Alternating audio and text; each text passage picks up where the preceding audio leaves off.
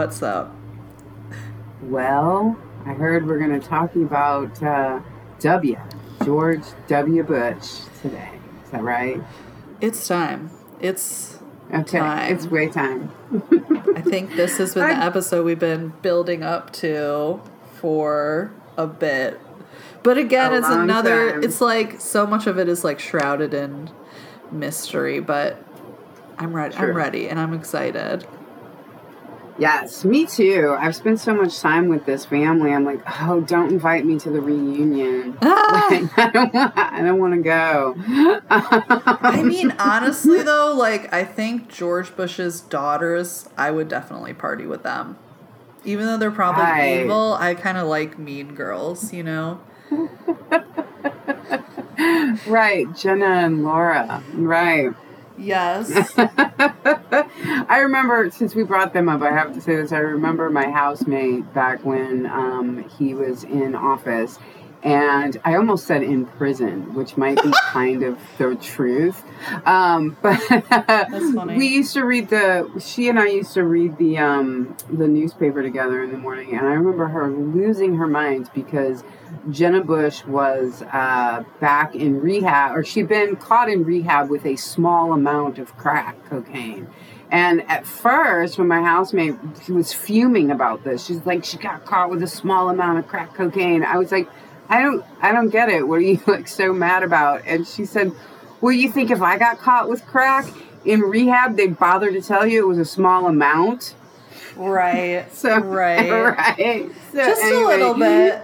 Just a little sampler of crack. barely crack at all. It was just Just a little know, bit. She's trying, so I, that always that always comes. Yeah, no, I would definitely party with her. Crack. Yes, I would party with her. Yes. She sounds wild. Wild cards. I mean, her family is a bunch of wild. wild cards. But that and then at Yeah. this point when you're getting to like celebrity culture and like you know, the millennium turning over. Okay, I don't want to digress and just go on a tangent. I've made my point. I've made my point.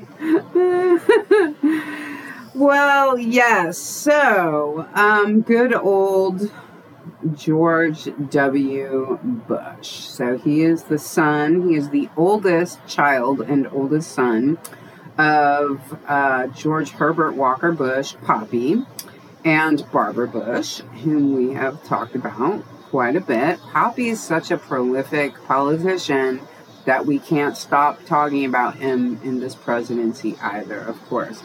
But W, as he is called, and as we will call him throughout this um, episode, was the oldest, and then came. This is they had quite a few kids. They had Robin, Jeb, Neil, Marvin, and Dorothy.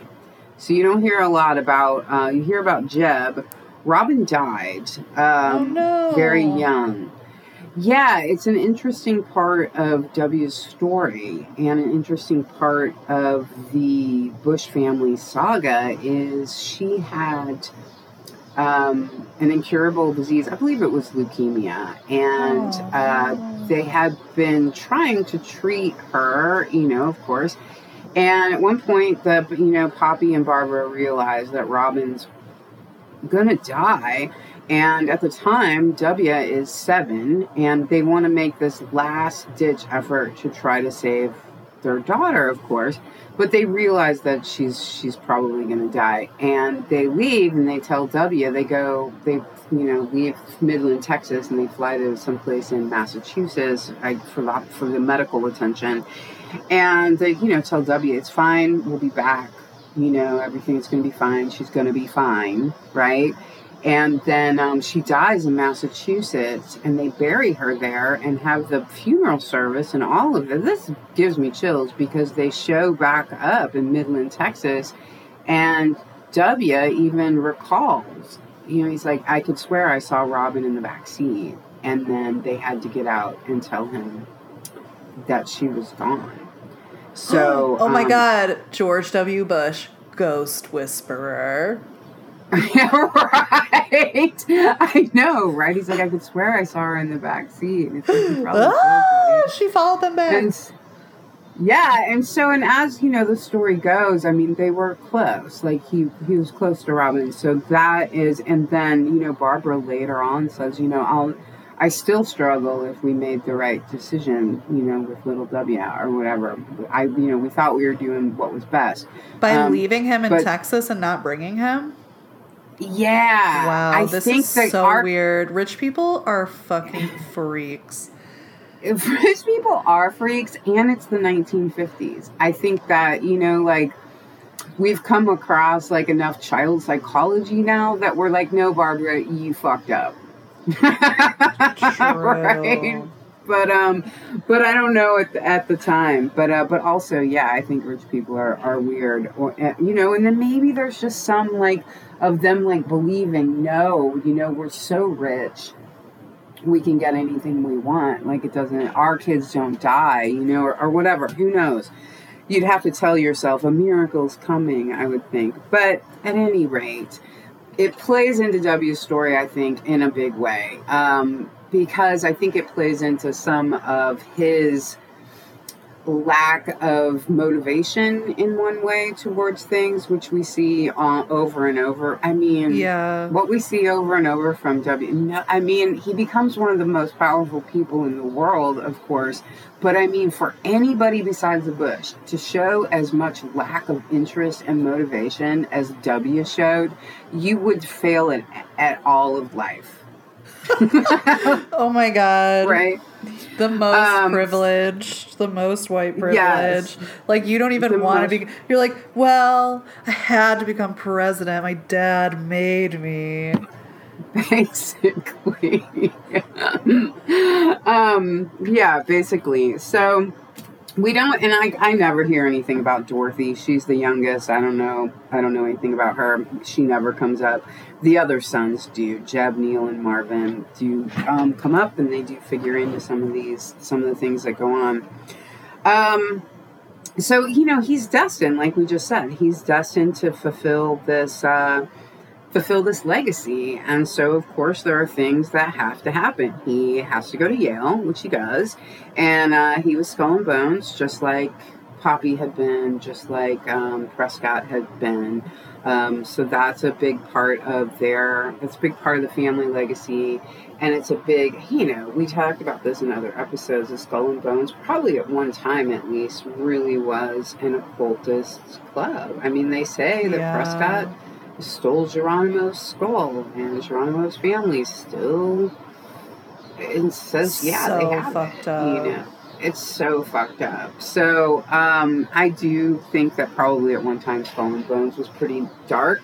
Um, one of the things that I know that you did when you joined Skull and Bones is you would tell them you know, it's kind of like Scientology a little bit. Like you would tell them like your darkest secrets, especially like your sexual secrets. And so they kind of like, yeah. so they kind of have you on that, you know. So it's like for the rest of your life, you know, it's like, we'll tell them what you did to that cow, you know, or whatever. No, not the You're like- cow. no, that's I'm making that up. I'm making that up. I'm just saying, you know, for like, you know, they kind of have you on that, right? Um, so he did that, and then of course after Yale, um, and you know, I think it's well established. People, you know, like it's been said throughout the media that you know he was you know, because we always call W stupid, which I don't honest. I think he lacked motivation. I don't. I don't think he was stupid.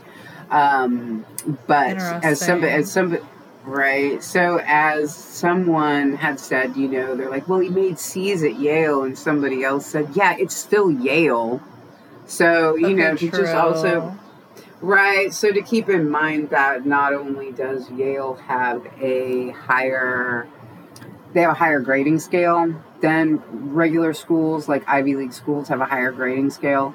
Um, so making a C at Yale is a little bit more like making a B somewhere else, and plus things are quite a bit harder um, than they would be at a state school. So I just want to put that out there. I'm Making a C at Yale, you know, it's you could do worse. Okay. I guess Like, I will say though, like I feel like knowing how colleges like cheat grades for athletes True. and sports stars and stuff, like you know, he could have just been paying them off. but it doesn't it doesn't mean that he's not you know smart like Right, exactly. And I don't even know if those like those are unsubstantiated rumors there anyway. He could have very well have just been like, "Ah, he's a bush, he gets A's," you know. yeah I mean, but also like what's the right. point of people trying to like assert that he's not smart unless it was to like Right. alleviate like him having responsibility for his actions which he Right. definitely does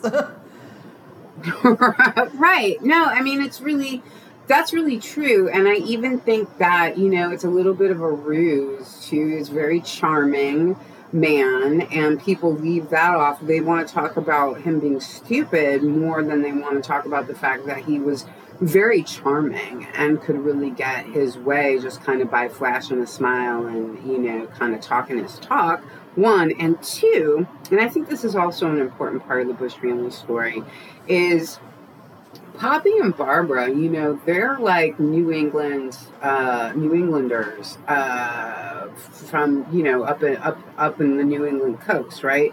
That's their deal, which is where Yale is, right? So they come from that background. But W actually is raised in Midland, Texas, and so his, you know, he does have right. So he does have this uh, fairly natural, I think, probably Texas accent, at least to some degree. I mean, if they didn't speak it in the home, he certainly was around it in his community and picked it up there. And so there's also this bit of, I think unconsciously people don't realize that you're also just calling the Southerner in the family stupid. that's true people love Right, so- that people love doing that, you know. But also, I want to take back. There's been a charge that he was kind of a fake Texan, but not really. Yes, the family is. They did move to Texas for very specific reasons having to do with business and politics, and they did want to make themselves kind of more American in a you know like more everyman type style. So Texas has you know an oil and there's many reasons that the family moved to Texas, but the children were all raised in Midland, Texas. So. All right. So the next thing that he needs to do after Yale is he needs to do his military service. So this is happening 1969. Vietnam is in full swing, and that and the draft is something that exists at the time. And really, literally anyone can be drafted um, at this point in time. Uh, you know, Elvis was drafted, and like other other prominent rich people could be drafted. I think we brought this up before. I'm not a proponent of the draft, but I do like to point out that when the draft was in effect, senators' sons did go to war. So going into Congress and voting for a war meant that your kids or your Yeah. friends' kids could could potentially be in that war. Whereas after you know the draft w- was severed, um, now literally only poor people that they don't care about are going to go. yeah oh my god it's right? so fucked up It's so fucked up. And so, you know, when you're Congress, you want to fight a proxy war, they're like, yeah, let's do it, you know, or whatever. So, um, or you want to fight a non proxy war, I guess I should say. And they're like, yeah, let's do it, you know. well so, yeah i guess it Yeah. like it is proxy to them they don't feel That- connection yes, to thank these you. people you know you're So right. It's up. all proxy. Oh, shit. It's all proxy war. Oh, my dude God. Okay. it's like they're playing Whew.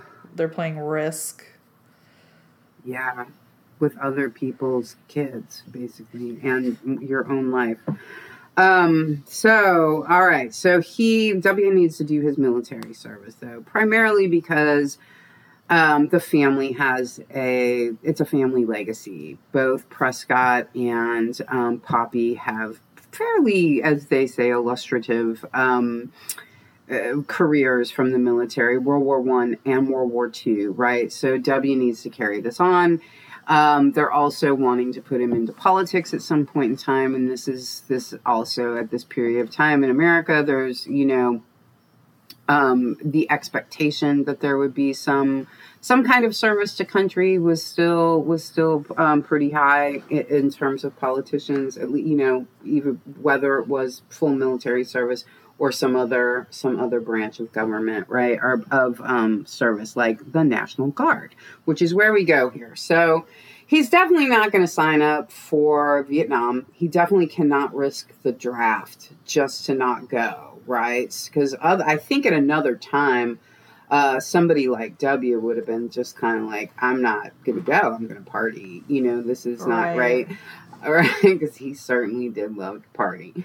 So, um, but at this point in in time, with him, have he would wind up in Vietnam, and that just could not happen. So something else has to, to happen. So he needs to go to the National Guard, and the answer to this is the 147th National Guard Unit, which is in Ellington, in Houston, and it's known locally as the Champagne Unit. All right, what? so. yeah, this gets fun. So um, the thing is, is that there's already a list for people to get into the National Guard. Him wanting to go, of course, he's a Bush. He can skip the line. That's they're not trying to have that be on the record, even though that's the sort of thing everybody knows. But even just regular National Guard has a line. The Champagne unit, the 147th, has an even longer line, right? And Bush baby still W still manages to jump it. So the Champagne unit is known for what it does is it gives military service, protects rich boys from the draft. So it's the sons of billionaires and various businessmen. It also, this is interesting, it's also where the Dallas Cowboy players, like football players, go right? Like what? you don't want to lose your football player, right? So you go to this champagne unit. And so football players, you know, a lot they're not generally wealthy or I don't think they were at the time. Um, so but at any rate, they were very valuable. They were they they were the wealth makers, they were the talent for their very mm-hmm. rich like team owners in which you know, we won't get into this much, but sports teams have so, and ownership of sports teams have so much to do with politics. It's kind of staggering. That's just, you know, it's just, I chose not to really get into it uh, for this particular episode, but it is very interesting the degree to which team ownership um, has to do with politicians. It's kind of fascinating. Um, so, the Dallas Cowboy players are there, and um, many of these guys actually were not pilots. And this is another funny thing: is that in the Champagne unit, they made special positions for them. You know, th- things you wouldn't find in other National Guard units, because generally speaking, who goes to the National Guard, generally speaking, is um, people who have already served, and they either were combat pilots or they did, uh, or they were they did supply runs, right? They did they did backup work during during their service in the military, flying planes, right?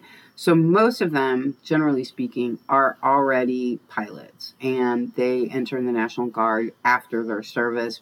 You know, for money, for the extra money, because you get paid. But I would kind of imagine also that like you want to fly, and probably you know getting out of the military you're not probably really going to be somebody who owns your own plane, you know? So, like, okay. going to the National Guard, right, would be a way that you would still get to do to fly. I mean, I just, I mean, that's my imagination, but I would imagine that flying would be very addictive and that you would really miss it when you didn't do it. That's, that's what I would true. Think.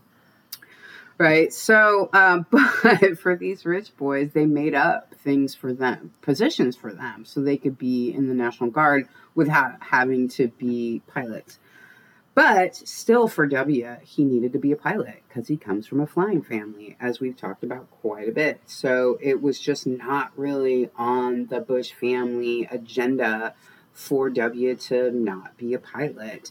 Um, so Poppy gets him into this thing, really. The family gets him into this champagne unit. And this is where we enter, who enters the picture is Jim Bath.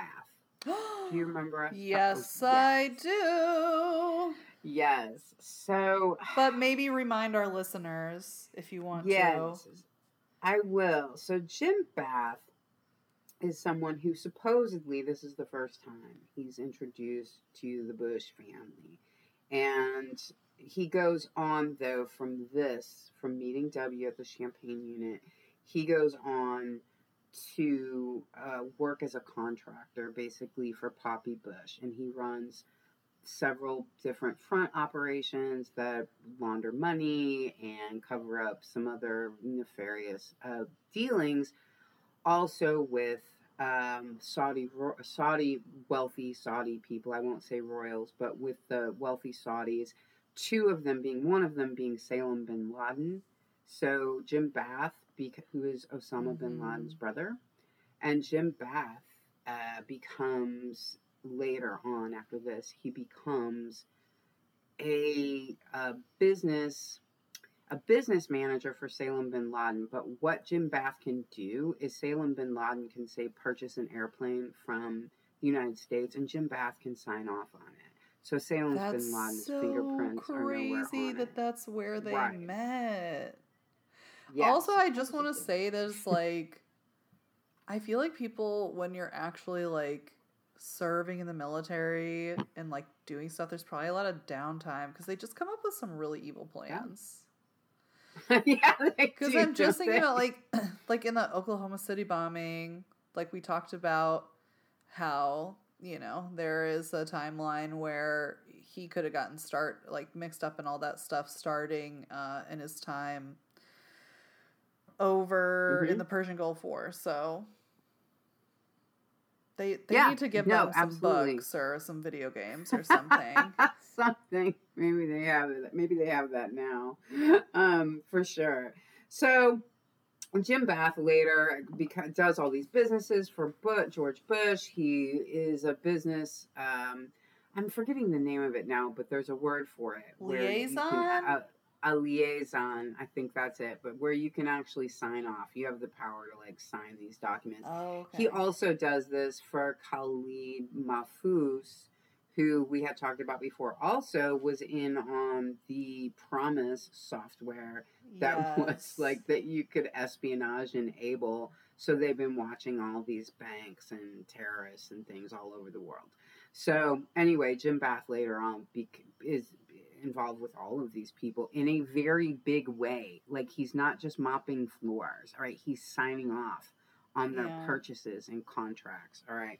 And also for George Bush. Uh, so anyway, and he's flying back and forth to Saudi Arabia um, during that period of time. But supposedly it's 1969, and he meets W for the first time in the Champagne unit, and the story goes like they just became buds like right away and people found that they thought it was great you know w as a friend um, but they also people also thought it was odd because apparently w was really known to only want to run in circles that had a comparable like he was very socially conscious and so he wanted to be he wanted to run with other rich kids right? Like that was you know so he wasn't big on the um, going between the, the social classes.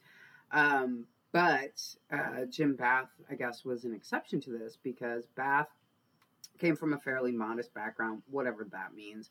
Um, but he had also already like served his time. And so he was he had already served his time as a combat pilot and he was known to be like what they called at the time, you call him a crackerjack, right? right? When you're really good, they call you a Cracker Jack, right? Oh. I don't know if you oh. remember that slogan. Yeah. I if I do, but I learn a lot, you know, making these episodes. So that used to be the slogan, the commercial that was on TV for Cracker Jacks, the candy, the mm-hmm. popcorn. Yeah. So when you're really good, they call you Cracker Jack. So that's that was Jim Bath. So he was known to be like really one of the best, right? And so, and he was in the champagne unit ostensibly to earn money, and like I'm thinking probably so that he could continue to fly, supposedly. So, um, and he's a charming guy too, and they both like to party. But Jim Bath is a guy who really has what it takes, and he's already proven that. So, um, while they strike up this this friendship, um, what winds up happening is um, they party a little too much together, or I don't know. This gets it gets it gets it gets dicey as all things do. Um but Uh-oh. what winds up happening? Yeah, right. So I think that there's a good here's what I'm about to get to. There's a good chance that Jim Bath was already acquainted with Poppy. Um, they had um, been on the same lecture circuit. Poppy and Jim Bath had run around, you know, to Republican conferences and schools and these different things. And they've been on the circuit together giving these lectures and speeches as early as 1966. So, did he meet him there? I don't know.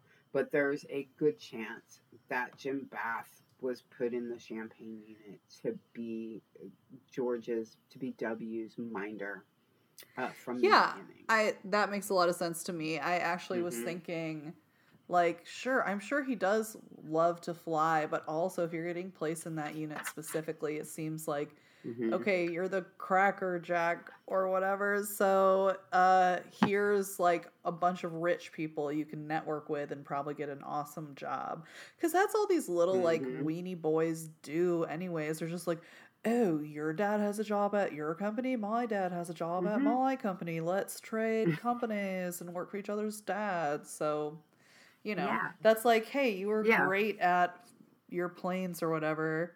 Take your pick of of the rich kids. But yeah, if it was specifically also to be Something a setup like with George Bush, that makes sense to me too. Right, because I'm also thinking, you know, here's the champagne unit and like the Dallas uh, cowboy like um, players, the football players, are like like literally pushing paper around on a desk. Like that's not even what National Guard people do. If you're this pilot, why would that this great pilot? Why would you want to spend your time at the champagne unit? Wouldn't you want to be around guys who like had been in combat like you had been and who have skills like you would have? Yeah, I don't know. I he's can't over combat. Well, I'll take a stab at it. Yeah, he's like, I'm over combat. I want a job where I make a lot of money now. I'm good. I made yeah. my higher ups happy, so they gave me this gift of meeting all you rich kids. Uh, meeting all the rich kids, yeah. So, so very possibly Poppy put him in this position. So, at any rate, Bath is he's going up. He's flying with George,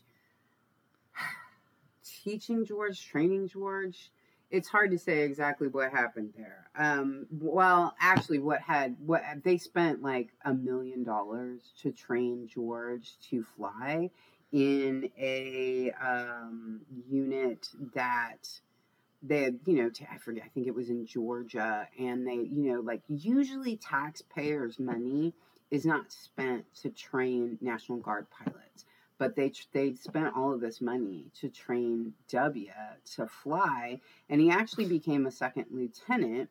Um, which all, even though he scored uh, twenty five percent on his flying test, and also right, also these lieutenants usually have um, either eighteen months of service, military service, or four years of ROTC, and he didn't have either one. So uh, he's just like none of this is real, right? But he had so, but he had been trained to fly, but something he obviously wasn't good at it. And so Bath was going up with him. They flew together all the time. They were like best friends and party buddies, and they flew together all the time.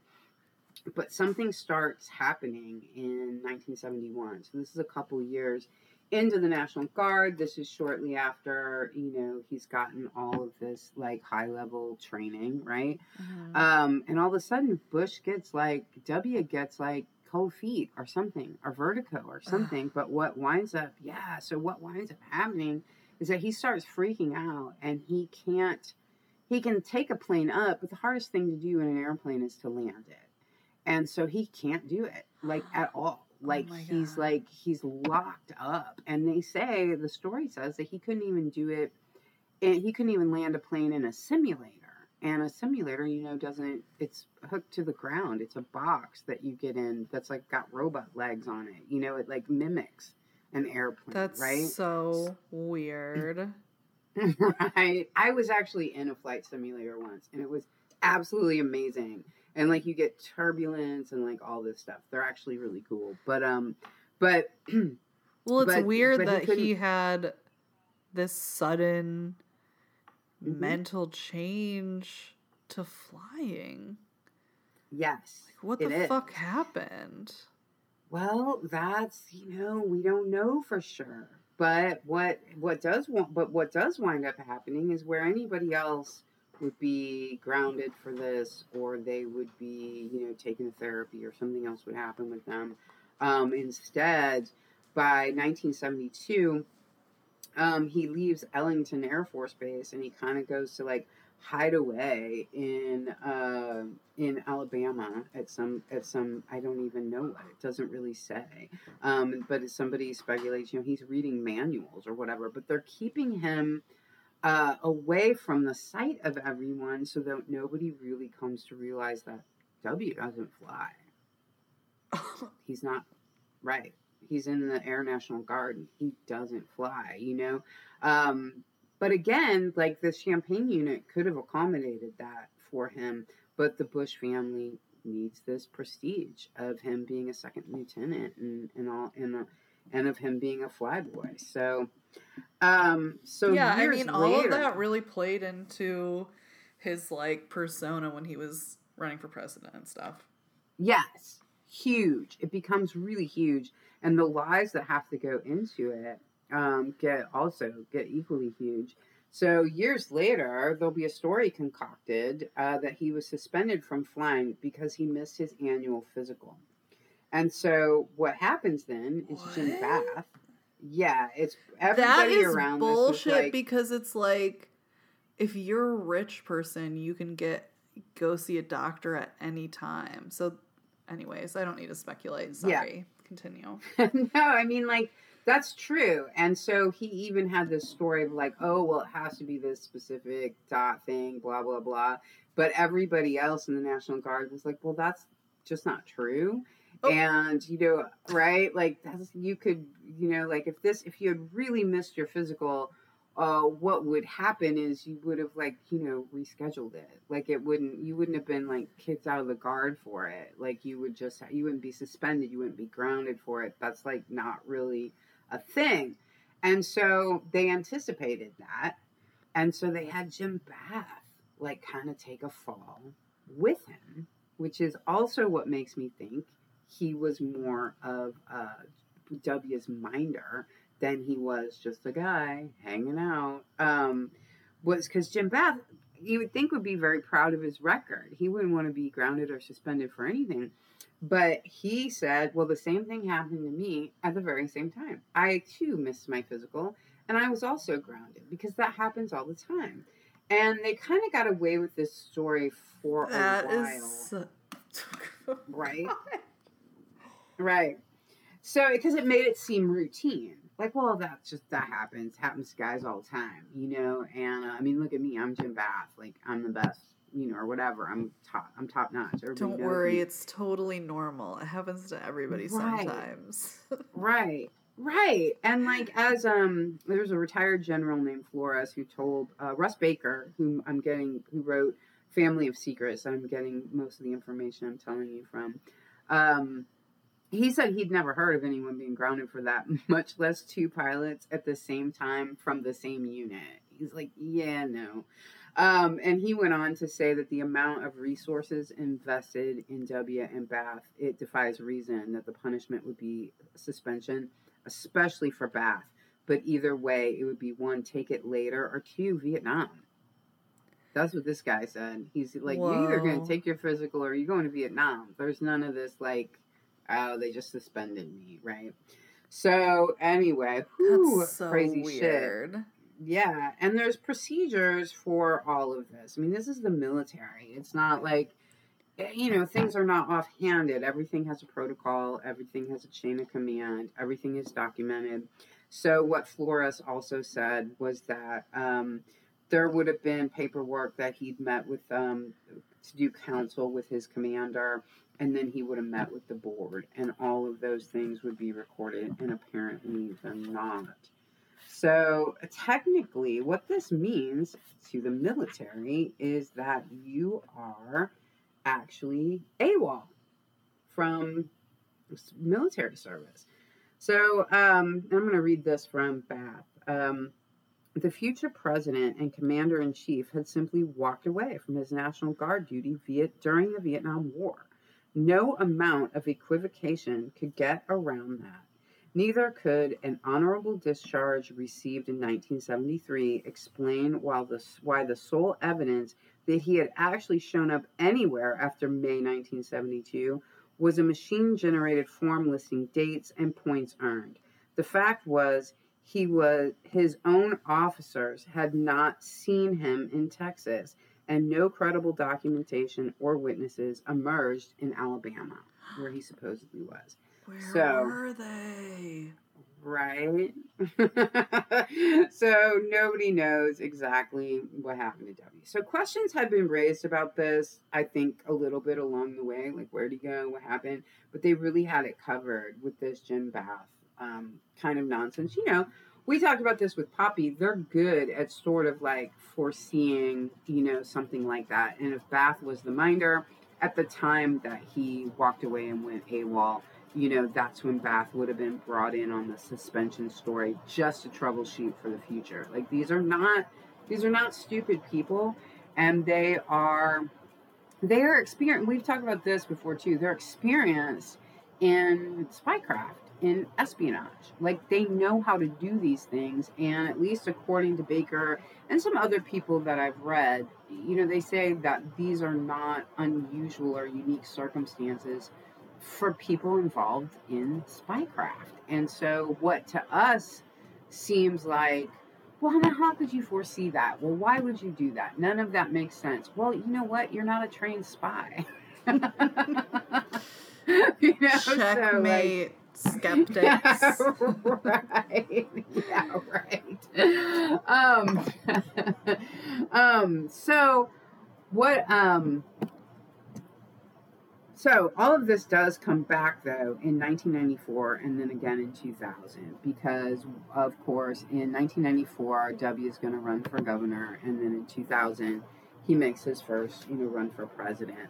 So it does come back to him and then everybody wonders too was it nerves or drugs? And because they were Mm. doing plenty of cocaine at the time and even Bath's Yeah. ex-wife had made allegations in their formal divorce proceedings, like it's in the paperwork, that cocaine use had affected Jim Bath's life and relationship.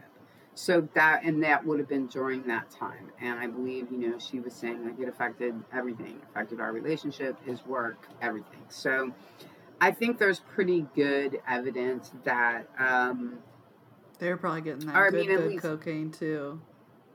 Yeah, you know that they were hanging out, they were partying, and they were buds, and they were doing the blow, and this affected like everything. So I would not mean, party with them. I just want to say No. I would not party with them. Definitely not. No, no, that would be horrible. It would be What awful. a horrible time. It would, be, totally awful. awful. Um, so, all right. So there, but he nonetheless, W is honorably discharged in 1973, even though nothing of his um, tenure in the National Guard makes any sense at all, or even seems to have a paper trail. well, okay. Okay.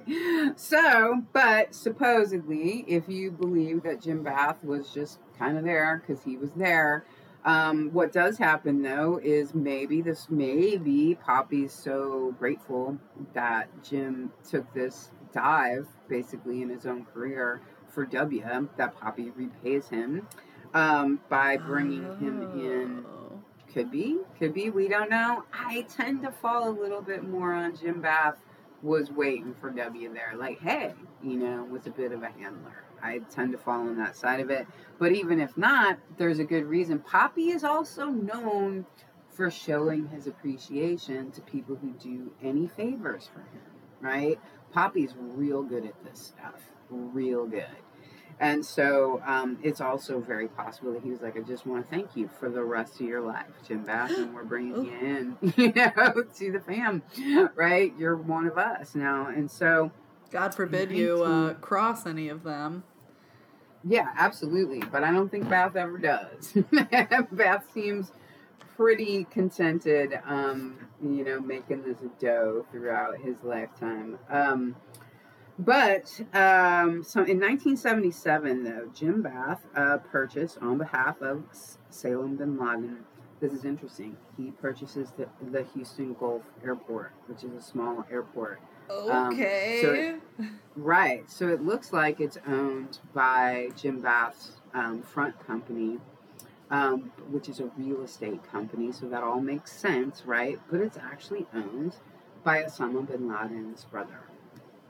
All right. So um, this is for this is from Baker also. Since the Federal Aviation Administration will certify only planes owned by Americans, Bath acted as the frontman for Saudi aviation purchases.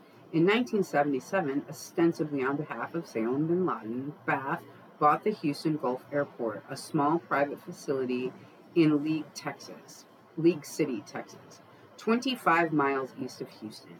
Bath also bought aircraft for bin Laden. Upon purchase, Bath immediately renovated the airport and extended and reinforced the runway to accommodate what he referred to as heavy iron, large corporate jets, and even light commercial aircraft.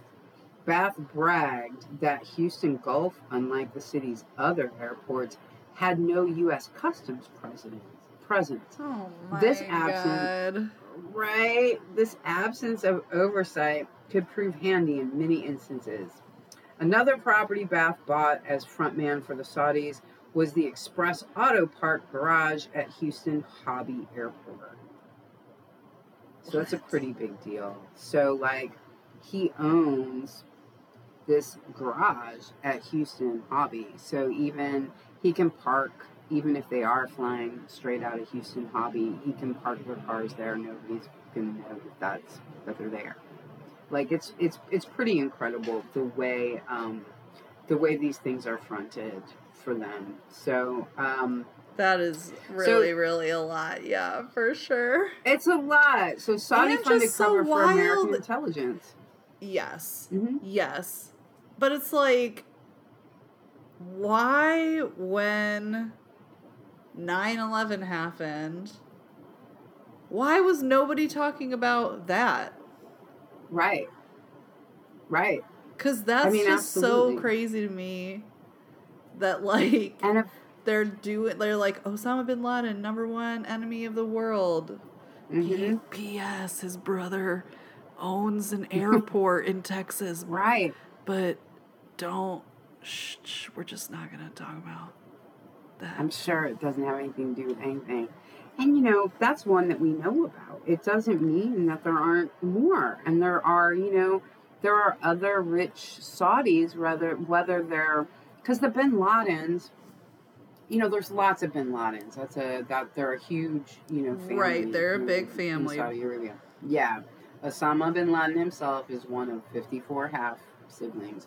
So, um, so you know, it's the way they do it in Saudi Arabia. So, um, so the Bin Laden family is is is large, um, but but they're also very very wealthy. You know, we can't. We were kind of sold this image of Osama bin Laden, like he's this crazy caveman, and maybe he kind of became that in Afghanistan. We'll get to that a little bit later, but that's not what he comes from. Like he was a very pampered, wealthy son in in in Saudi Arabia. So also that airport that's purchased in 1977, it comes into play during Iran Contras too, which is part of the Reagan White House. We haven't talked a lot about Iran Contras. Maybe someday we will, but at any rate, that's guns for drugs, proxy war. Mhm. You know, for I think most people know a little bit something about that. Um, but this airport came into effect uh, for that um, event also. So Bath was the vehicle through which Osama bin Laden's brother owned a CIA connected airline. That's what happens. I mean, that's just wild. I mean, you're right. And that's happening in 1977 at the time that Poppy Bush is officially the head of the CIA for a hot minute, right? Mhm. um, and that's official. That's on paper. So that's what's happening. That's what's happening now. Um, at that point in time. So, all right. So the National Guard problem comes up again in 1994 when W is running for the governor of Texas. This is interesting because this shows how how they roll. It shows how this family rolls. So an Austin reporter digs all this up. We're in 1994 now, and an Austin reporter asked W as he's running for governor. He asked him how he managed to get into the 147th. you know, because it, it's a good question. You know, this mm-hmm. guy's like, so how did you? You didn't have any of the stuff you needed to get in there. How did you do that? You know. And, uh, you know, he answers it simply by saying, you know, it wasn't favoritism. I honorably served, and that's that. And then nobody asked any follow up questions, you know, right? So, so it seems like that's over. It's dead in the water. That's his answer. I honorably served. There's no problem. Let's carry on, right? Mm-hmm. But the mm-hmm. moment the debate ends, the communication manager comes, and this is a guy named Moore. And so this is intense. And so this communications manager approaches this um, approaches this. I'm sorry. Moore is the reporter, and so the communications manager from W's campaign gets a hold of this reporter after he dares to ask this question, right? So it's Karen Hughes is the woman who she plays. She figures in prominently to a lot of things. So Karen just makes a beeline for me and gets in my face and tries to separate me from the crowd. Moore said. Then she starts a rant. What kind of question is that? What did you ask that? Que- why did you ask that question? Who do you think you are? That's just not relevant to being governor of Texas. He's not trying to run the federal government. He's going to run the state of Texas. What does his service in the National Guard have to do with anything? He doesn't have an army to run here in Texas. Why would you ask such a question, Jim? right? Like, oh, that's okay. That's that's how they do ya. Defensive. You know? Right. And so in response, he says to her, It's about character, Karen. It's about his generation and mine coming of age and how we dealt with what we all viewed as a bad war. Mm-hmm. As the reporter was turning to go file his story, Bush's chief strategist, here's where things get super fun, Karl Rove, oh, right? Oh, here so he comes. this here he comes, you know, and so Karl Rove gets a hold of him too and says, What was that question, Moore? And I said, Well, you know what it was, Karl. I said, It's a fair question. And he said, It wasn't fair. It doesn't have anything to do with anything. And his his rant was less energized than Karen, but it was the same thing, trying to say, you're stupid. You're a yokel local and you're stupid and you don't know what you're doing. Whoa. Bush's handlers thought they could get reporters off a story by intimidating them, and often they turned out to be right. I think it's so important where Moore says, you know, he's trying to tell me I'm stupid. I think that the gaslighting in that, especially since nobody asked any other questions, like he wasn't backed up by his own reporters, like and you got these two people coming at you separating you from the crowd basically in your face like even people who know they're really good at their job when you're put in a situation where like kind of what you're what you expect and what seems reasonable to you is brought into question by everyone around you and the other reporters are bringing it into question by not following up by having yeah. no curiosity about yeah. it right so you could really doubt yourself and this guy knew that you know he's he's saying you know like here's what they were saying to me here's where the intimidation is coming in i'm supposed to second guess myself but i don't think this guy ever ever really did so um just it's so much bullying and just you know tricking them would be another thing that they would do they would trick journalists um with like info dumps which this is kind of an interesting like if a reporter asks for something um, they would just give them tons, boxes and boxes of information, right? And sometimes, you know, double and triple of the same documents so that you just have so much paperwork. You just have so much paper. You just have mm, so like many things to through. Yeah. And it's like it's a that's a good one. Like I know I you know I read a story about a guy who used that with the FBI. The FBI was trying to intimidate him and they would just like call him every few weeks and ask him for like another document, another document, another you know, just to like remind him that they're still like watching him or whatever, you know, mm-hmm. to just scare him. And so finally, this went on for like a year and a half or something. Finally, one day, he's like, I sent him everything in my house. I sent him my high school yearbooks. I sent him every letter. I sent him every piece of paper in my house, and I never heard from him again. you know, because oh like then he could just be like, "Oh, I've got it. It's in your box. You've got it, or whatever." So info dumps can work for regular people.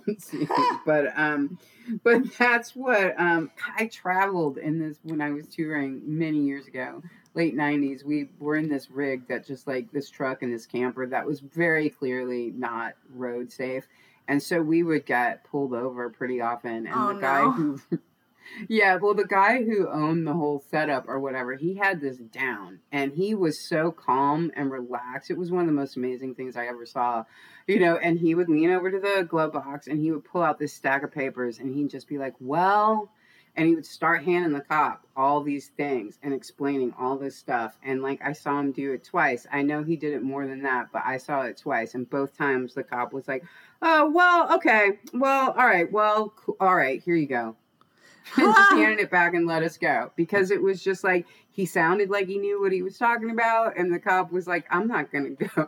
Like i'm not gonna try to figure this out. This is too much for me.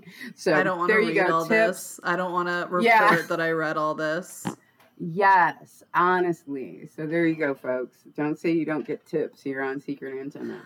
Um, so um, they would also stonewall, stonewall, and exile journalists um, who asked hard to answer questions. I mean, and that definitely runs through to this day. You know that, like, I mean, I think at another point in history, um, reporters, you know, you could go ask the White House questions. They'd have these press conferences that were open to reporters. You know, I'm sure you had to have some certain credentials, but if you worked for the paper, you could get in there and, and ask whatever questions you want. But these days, and this has been going on for a long time, you've got to be on their list to get even get into the press conference. So if the White House knows you're hostile to them, you don't get into their press conferences, which right there, you know, like people, I mean, like that, that what does that sound like as an American person? Like our reporters, we can only have friendly reporters asking the White House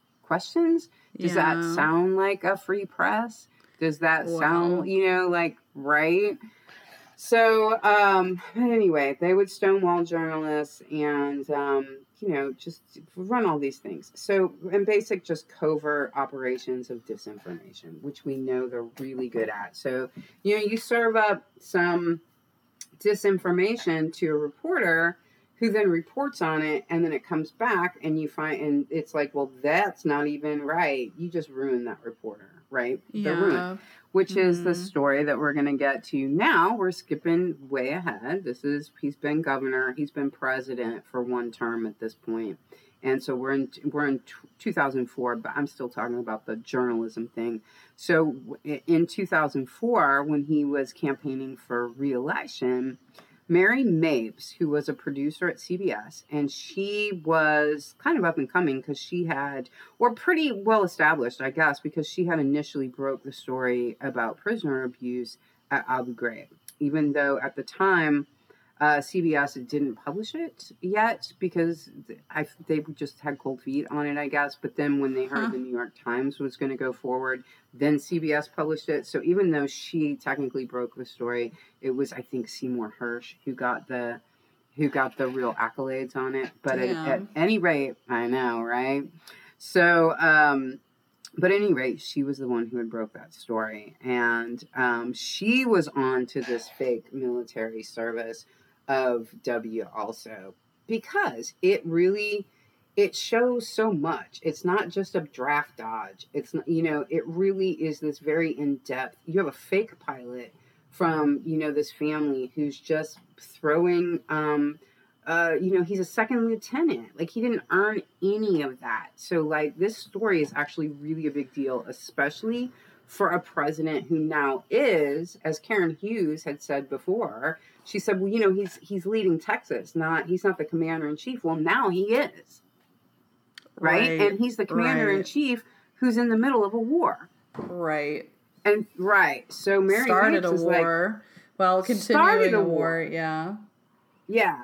So she goes after the military service of W, and what happens becomes known as Memo Gate, or also oh. Rathergate, um, which I don't know if you even remember. Do you know who Dan Rather is? Do you remember Dan Yes. Rather? Yes.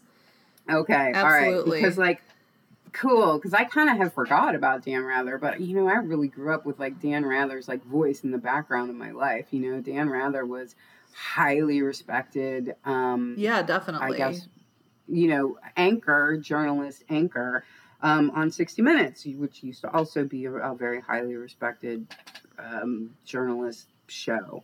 So, um, but anyway, this is actually what ruined him, and I had kind of forgotten this story. Um, but what they did is the Bush family. This is they're so crazy. They made fake documents um, that confirm what the journalists had known for years. Um, so this guy named Bill Burkett is like a um, he's a fake. Um, he's a plant. He's a mole, but he's faking like I'm a source, right? And so he's leading these um, these journalists on these these high level at the time respected journalists. And he's leading them on. He's like, now I have these documents. I have these documents. And it has to do with the sub- subject of the guard service. And the documents confirm what all of these reporters suspect, right? And so finally, you know, he turns them over to, to Mary Mapes, who, uh, you know, faxes them off. And she even says, like, I want to do more I want to do more on this before we release them. I want to look into this more, but her news source goes ahead and puts it out. Mary Mapes, I'm so sorry that she had to work for CBS because they must be awful because um, they screwed her a lot. So let me read this little part from this paragraph from Baker. So, what happened next morphed into an epic scandal that would soon overwhelm questions about Bush and influence media coverage for the rest of the election there would be many casualties. CBS anchorman Rather, producer Mapes, and three other CBS staffers were fired or dismissed. Bill Burkett would become a pariah, and his life would collapse around him. As such, he became yet another in a long line of people who had stood up to the Bushes and suffered the consequences. I'm sorry, Bill Burkett was not the mole. He was um, I guess he was the reporter who brought it in, brought the story in, and Mapes broke it. So anyway, but at this point in time, um, this is what winds up because because Dan Rather reported it, and so it absolutely ruined um, Dan Rather's Dan Rather's career, and I just wow. find that right, absolutely amazing. Wait, and so, so what, what they, year was this? Do you remember? This was two thousand four. Okay. And so the Bush family had made these fake documents, um, had set up this whole sting, basically, I guess is what you want to call it. CBS reports on it, um, or whoever's running, yeah, that that that news outlet, network news outlet, reports on it, and then the Bush family comes back with, well, those documents are fake, and it can be, it's then proved that the documents were indeed fake, even though they contained all of the information that we know to be most likely is true about George W. Bush. You see how sneaky this is? Yeah, and then they ruin. Gr- I mean, honestly, it's a bold plan. First of oh, all, oh, yeah. it's very like mm-hmm. dangling it in front of their faces just to only take it away. So it's like a cat playing with its mouse that it's about to eat or whatever, you know. yeah, it is, and it sends such a message to everyone. They're like, well, look what if we can do it to Dan Rather, what do you think we're going to do to you? Oh you know what I mean? God. Right. And so, and there and was the news really writer, sucks nowadays. Like the news, yeah, fucking it does. Blows.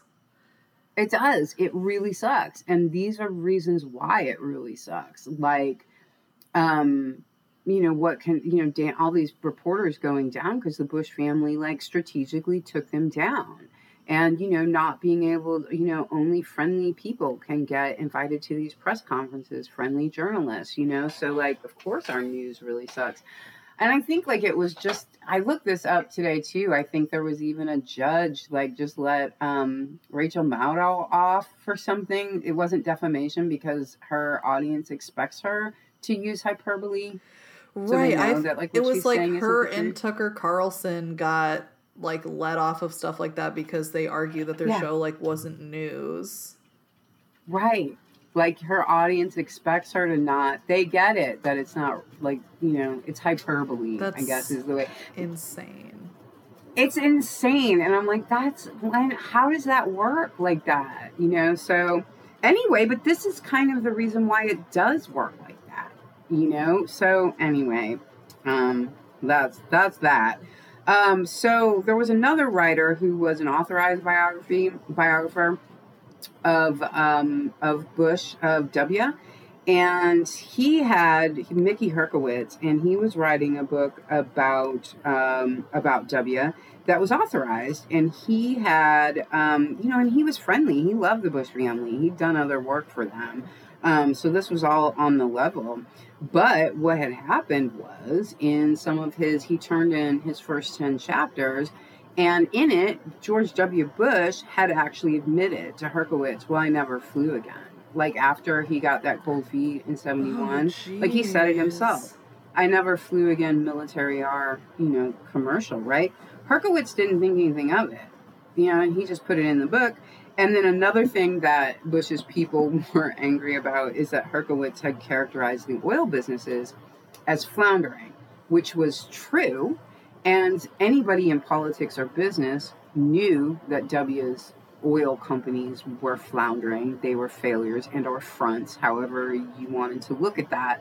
Um, so Herskowitz again didn't think that that was um, something he couldn't say, but they didn't they didn't like that, and so um, what happened was they confiscated all of his work. They confiscated the ten chapters yanked the book away from him, you know, gave him a warning, right? And then about continuing forward. But they wanted everything he had and then plus to delete, scrap, get rid of uh, whatever whatever he might have laying around so there wouldn't be any evidence. And then Karen Hughes, who went after that other reporter, right? Who do you think you are? Uh-huh. She wrote the book.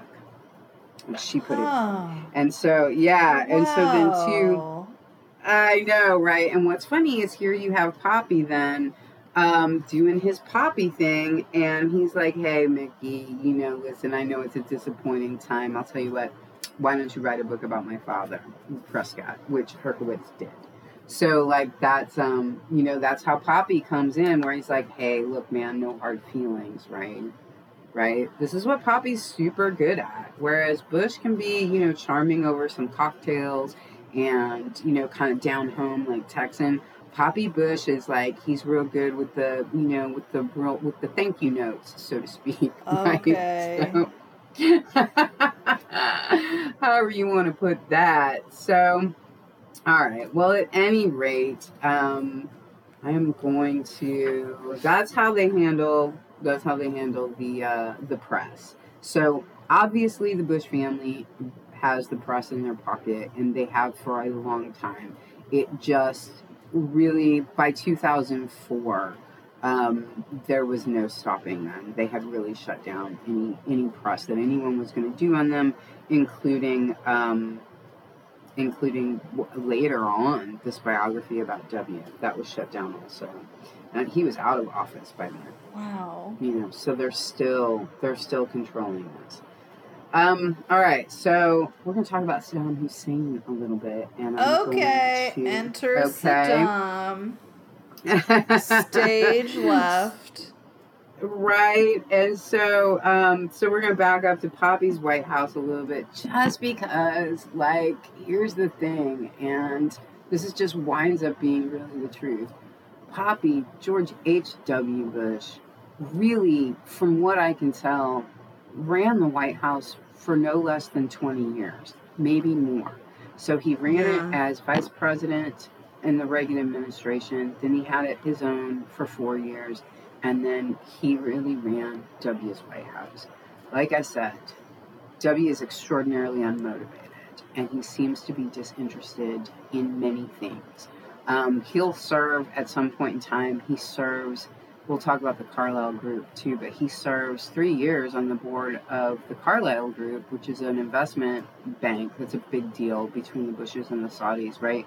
And even the guy who runs that, eventually after three years, he's like, I just like, you don't, you're not interested. Like, I don't know why you're here. And, and you know, and mm-hmm. W's like, yeah, W's like, you're right. I'm gonna, I'm leaving. I, I don't like this business. I don't like being, you know. And it's just like, it's just like that's like everything he's done in his life.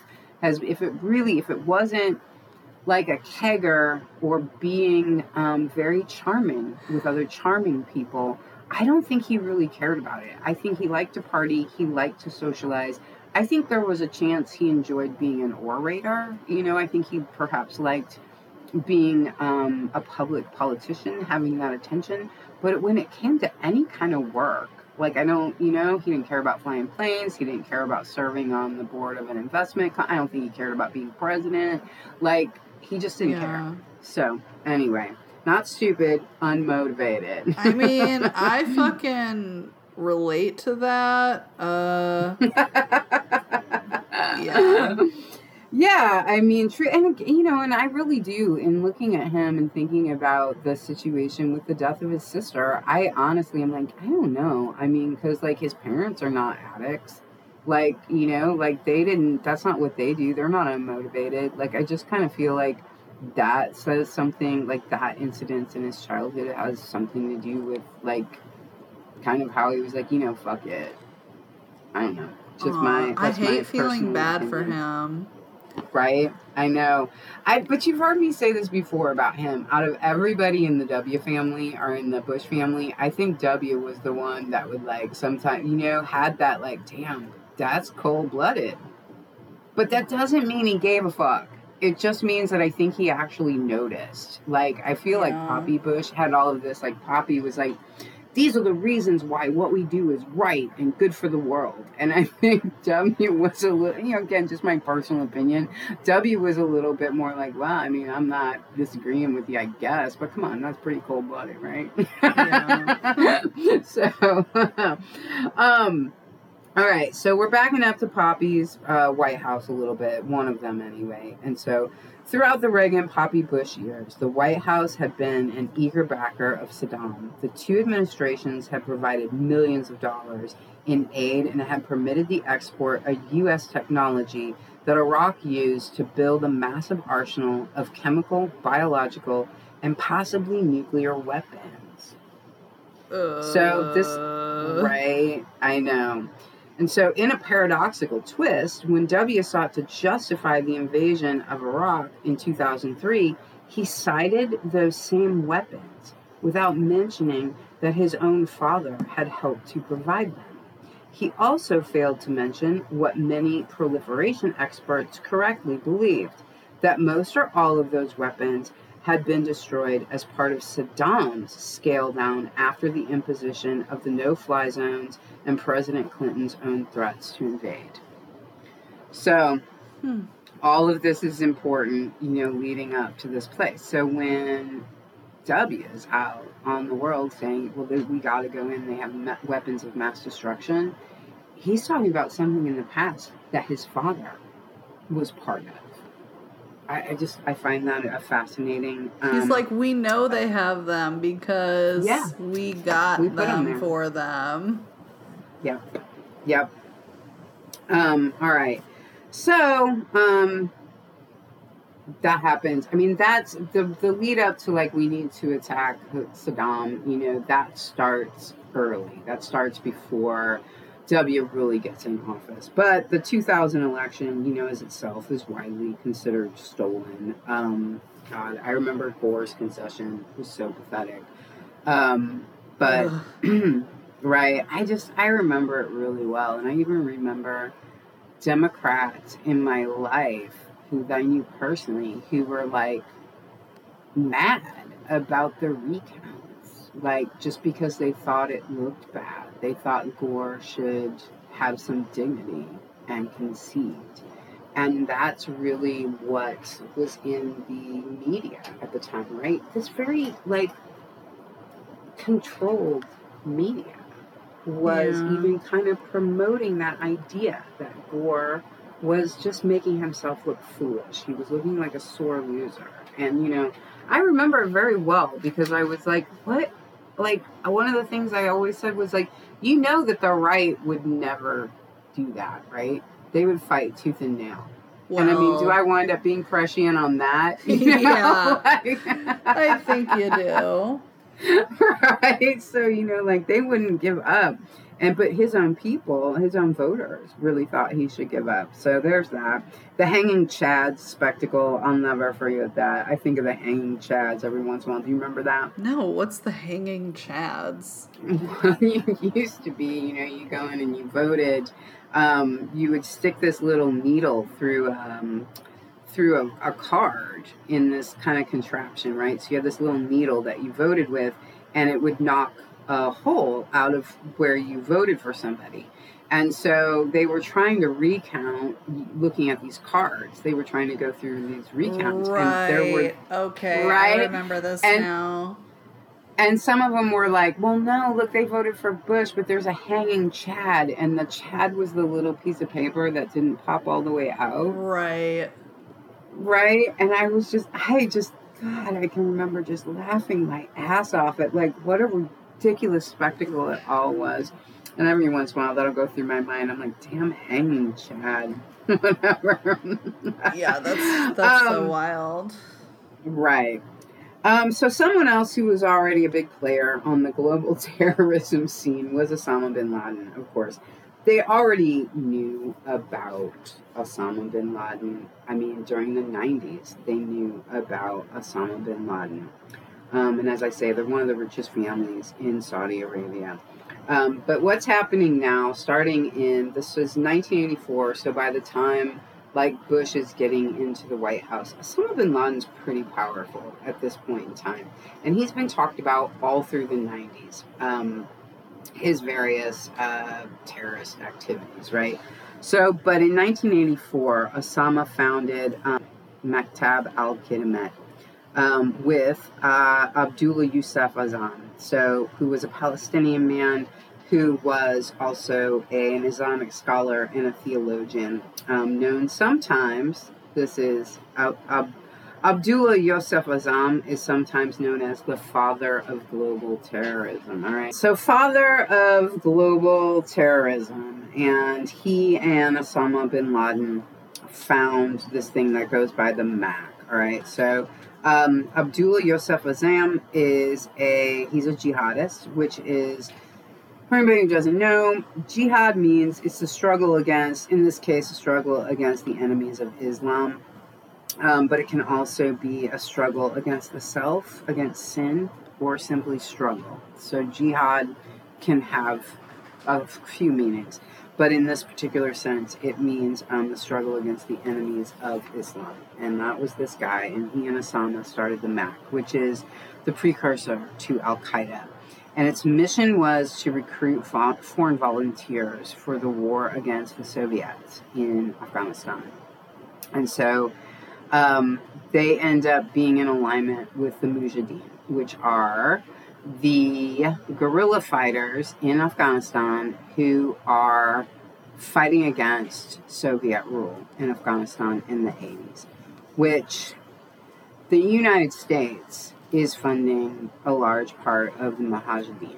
Okay, so like the U.S. is already in this thing, and Mhm. then there is Osama bin Laden and the MAC, right? Which is they're serving, they're fighting also against the Soviets, right?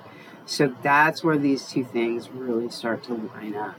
But I want to be, you know, clear, like what the United States has in common because this is a proxy war too, all right, and this is their proxy war against the Soviets before because the Cold War is still happening in the 80s, and so the United States is funding this, and they're in alignment at this point with Osama bin Laden. So this is like this is how all of this when it comes to money and it comes to alignments and companies and politics and wars all of these things this what leads up to the a final attack on the trade towers in 2001 is convoluted like Mhm. it's it really it's a very complicated web that does not have a straight line because at this point in time the United States is not going to have any problem if they find out that money is going to Osama bin Laden and we also don't know that they're not really directly funding that. We know the Saudis are because Osama bin Laden is a Saudi, and the Saudis are also against the Soviets in Afghanistan, and so are many of the Afghani people. Like the Soviet, um, it's an occupation. Like mm-hmm. that's not right. So it's not. It's. I mean, some Afghanis like that government and some of them don't. But at any rate, it was imposed on the people of of Afghanistan. So these kinds of alignments have a way of spiraling out of control, which is later what Bhutto, the prime minister of, of Pakistan, you know, winds up saying is she's like, it's gone too far. You to the United States, she had said, you know, it's gone too far. Like you have to pull it back like yes they've had your interest in mind now for a long time you've had this alignment at least against the soviets but you don't like the us is not aligned with islamic fundamentalism you know right? Is it? So um, the us had been warned a long time ago like you need to pull back the reins on this. You need to stop funding these things. But they didn't. Um, so the mac winds up being linked to the 1993 bombing of the World Trade Center, mm. um, which is enough evidence right there against Osama bin Laden. But by this time, um, like I say, by the time by during the 90s, he's he's the most known terrorist in the in the entire world, and a lot of people uh, fear what Osama bin Laden and the MAC at that time is going to do.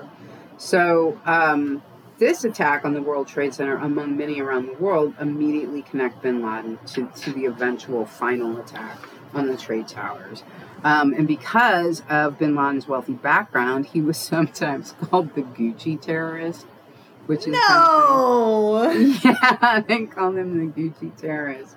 Um, the CIA, the Bushes, the Mujahideen um, were guerrilla forces on the ground in Afghanistan. Osama bin Laden had the common goal to defeat the Soviets. So the MAC is the precursor to Al Qaeda, and its mission was to recruit foreign volunteers for the war against the Soviets in Afghanistan. And so um, you have the CIA, which is the Bush family. You have the Mujahideen, which is the guerrilla forces, and they're all in Afghanistan, and they are united at, at this point in time during the 80s. And what really changes things, you know, because this has been a long war against the Soviet occupation, and so against the Soviet government. So, what happens at the end of the 80s is um, Ronald Reagan sends these guys um, these guerrilla fighters, which probably includes some of these people of the MAC. And you know, you got to think about it, you know, like on the ground.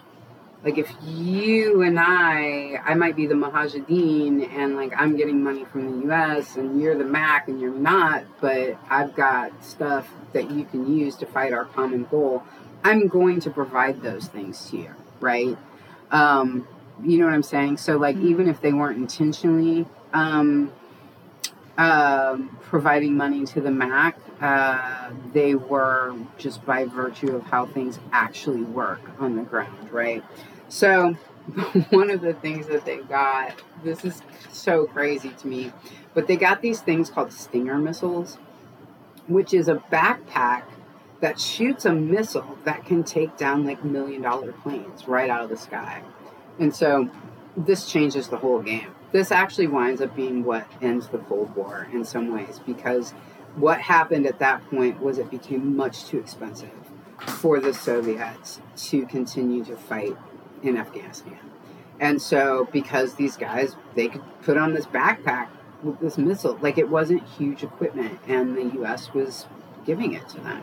Whoa. So the Reagan White House, right? Poppy Bush, right? So um, anyway, um, against their common enemies, you know. So um, anyway, that's basically how that war ended, from what I can tell. Is one of the uh, or how you know how the how the Afghani people and the freedom fighters and the MAC and the CIA, you know, won the war against the Soviets in Afghanistan is the Stinger missile. And so, the, you know, at that point, the Soviets are like, yeah, we can't do that. I can't send, how many million dollar planes can you send? You know, anyway, um, I think that's interesting. But um, also, I don't know. Also, quite a way to.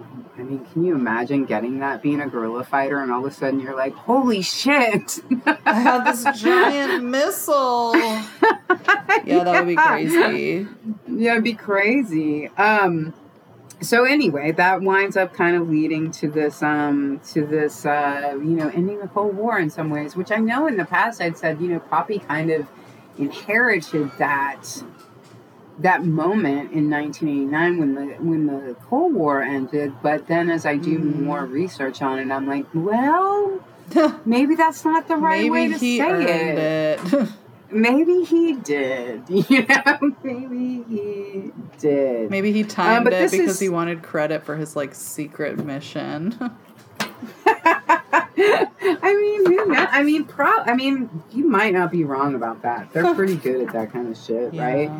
So, um, so this is still pre Al Qaeda, um, and I'm going to uh, I'm going to read a little bit from Craig Unger's book, House of Bush, House of Saud, which is a crazy book, which is also part of why like it's hard like it's hard to keep on the timeline. I have to jump around from with topics because of like it's so dense and intense what Yeah. happens in in this story.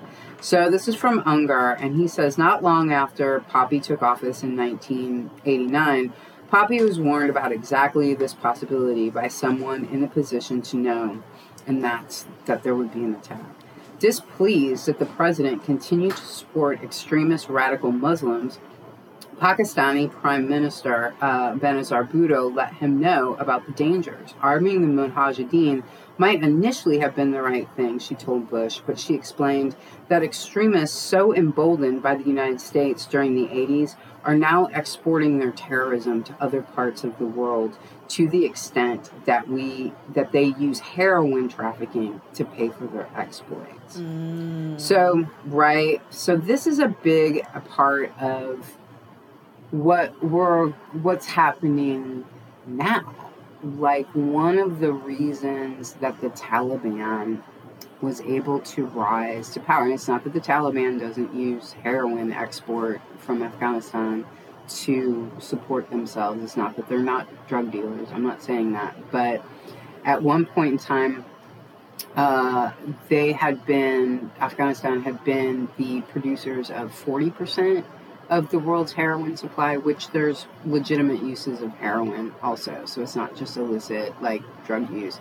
Um, you know, hospitals and things use it. So um, they were producing forty percent.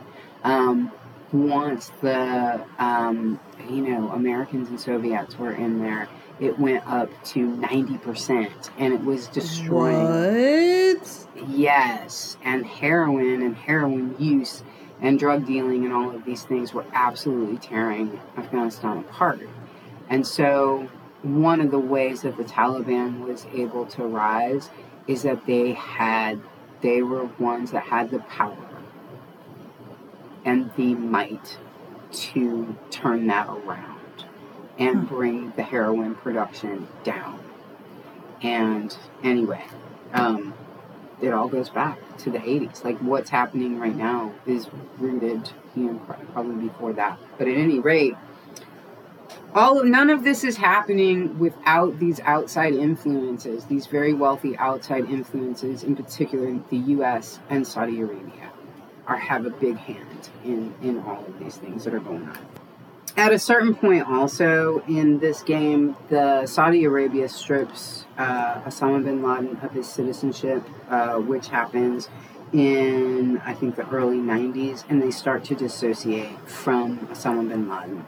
One of the things, some of the things that get said, said about Osama bin Laden is that his experiences in Afghanistan, because I have to continuously remind myself and everyone else, he is Saudi Arabian. He is Saudi Arabian wealth. He's the Gucci terrorist from somewhere else. I just, it's kind of fascinating. Yeah. But right to, uh, but everybody kind of says this. It seems like about Osama bin Laden. He had been deeply radicalized by his experiences with the Soviets and in and who apparently were very brutal in Afghanistan. And um, no doubt also from his buddy that he ran the MAC with, um, who was an Islamic fundamentalist, a straight up jihadist. So um, I'm sure that those two things together um, changed who Osama bin Laden was. By all accounts, people say that's true, from people who fought with him to his family in Saudi Arabia. But his family in Saudi Arabia, you know, there's a lot of them. You got 54 kids. You're like, I'm cutting that one loose, I guess, or whatever. like, I'm good. Um, because they did disown him, and they disowned him prior to the first bombing of mm-hmm. the WT of the World Trade Center in '93. So this is also from Carl Unger, and uh, it says. The Clinton administration realized that bin Laden had radically redefined the way terrorism worked. He was not just underwriting bombings, he was also running huge training camps for terrorists and had to set up a network to finance them. With his Al Qaeda operatives, he could ship massive quantities of arms across international borders and use suicide bombers to engage in sophisticated feats of asymmetrical warfare. He was even trying to obtain materials for nuclear weapons and to develop, develop chemical arms. Moreover, he and his network embodied a new transnational entity, an Islamic fundamentalist army that was state free. With bin Laden in the saddle, no longer were terrorists dependent on state sponsors. In Sudan and later in Afghanistan, it was he who helped out the government financially, not the other way around. Oh.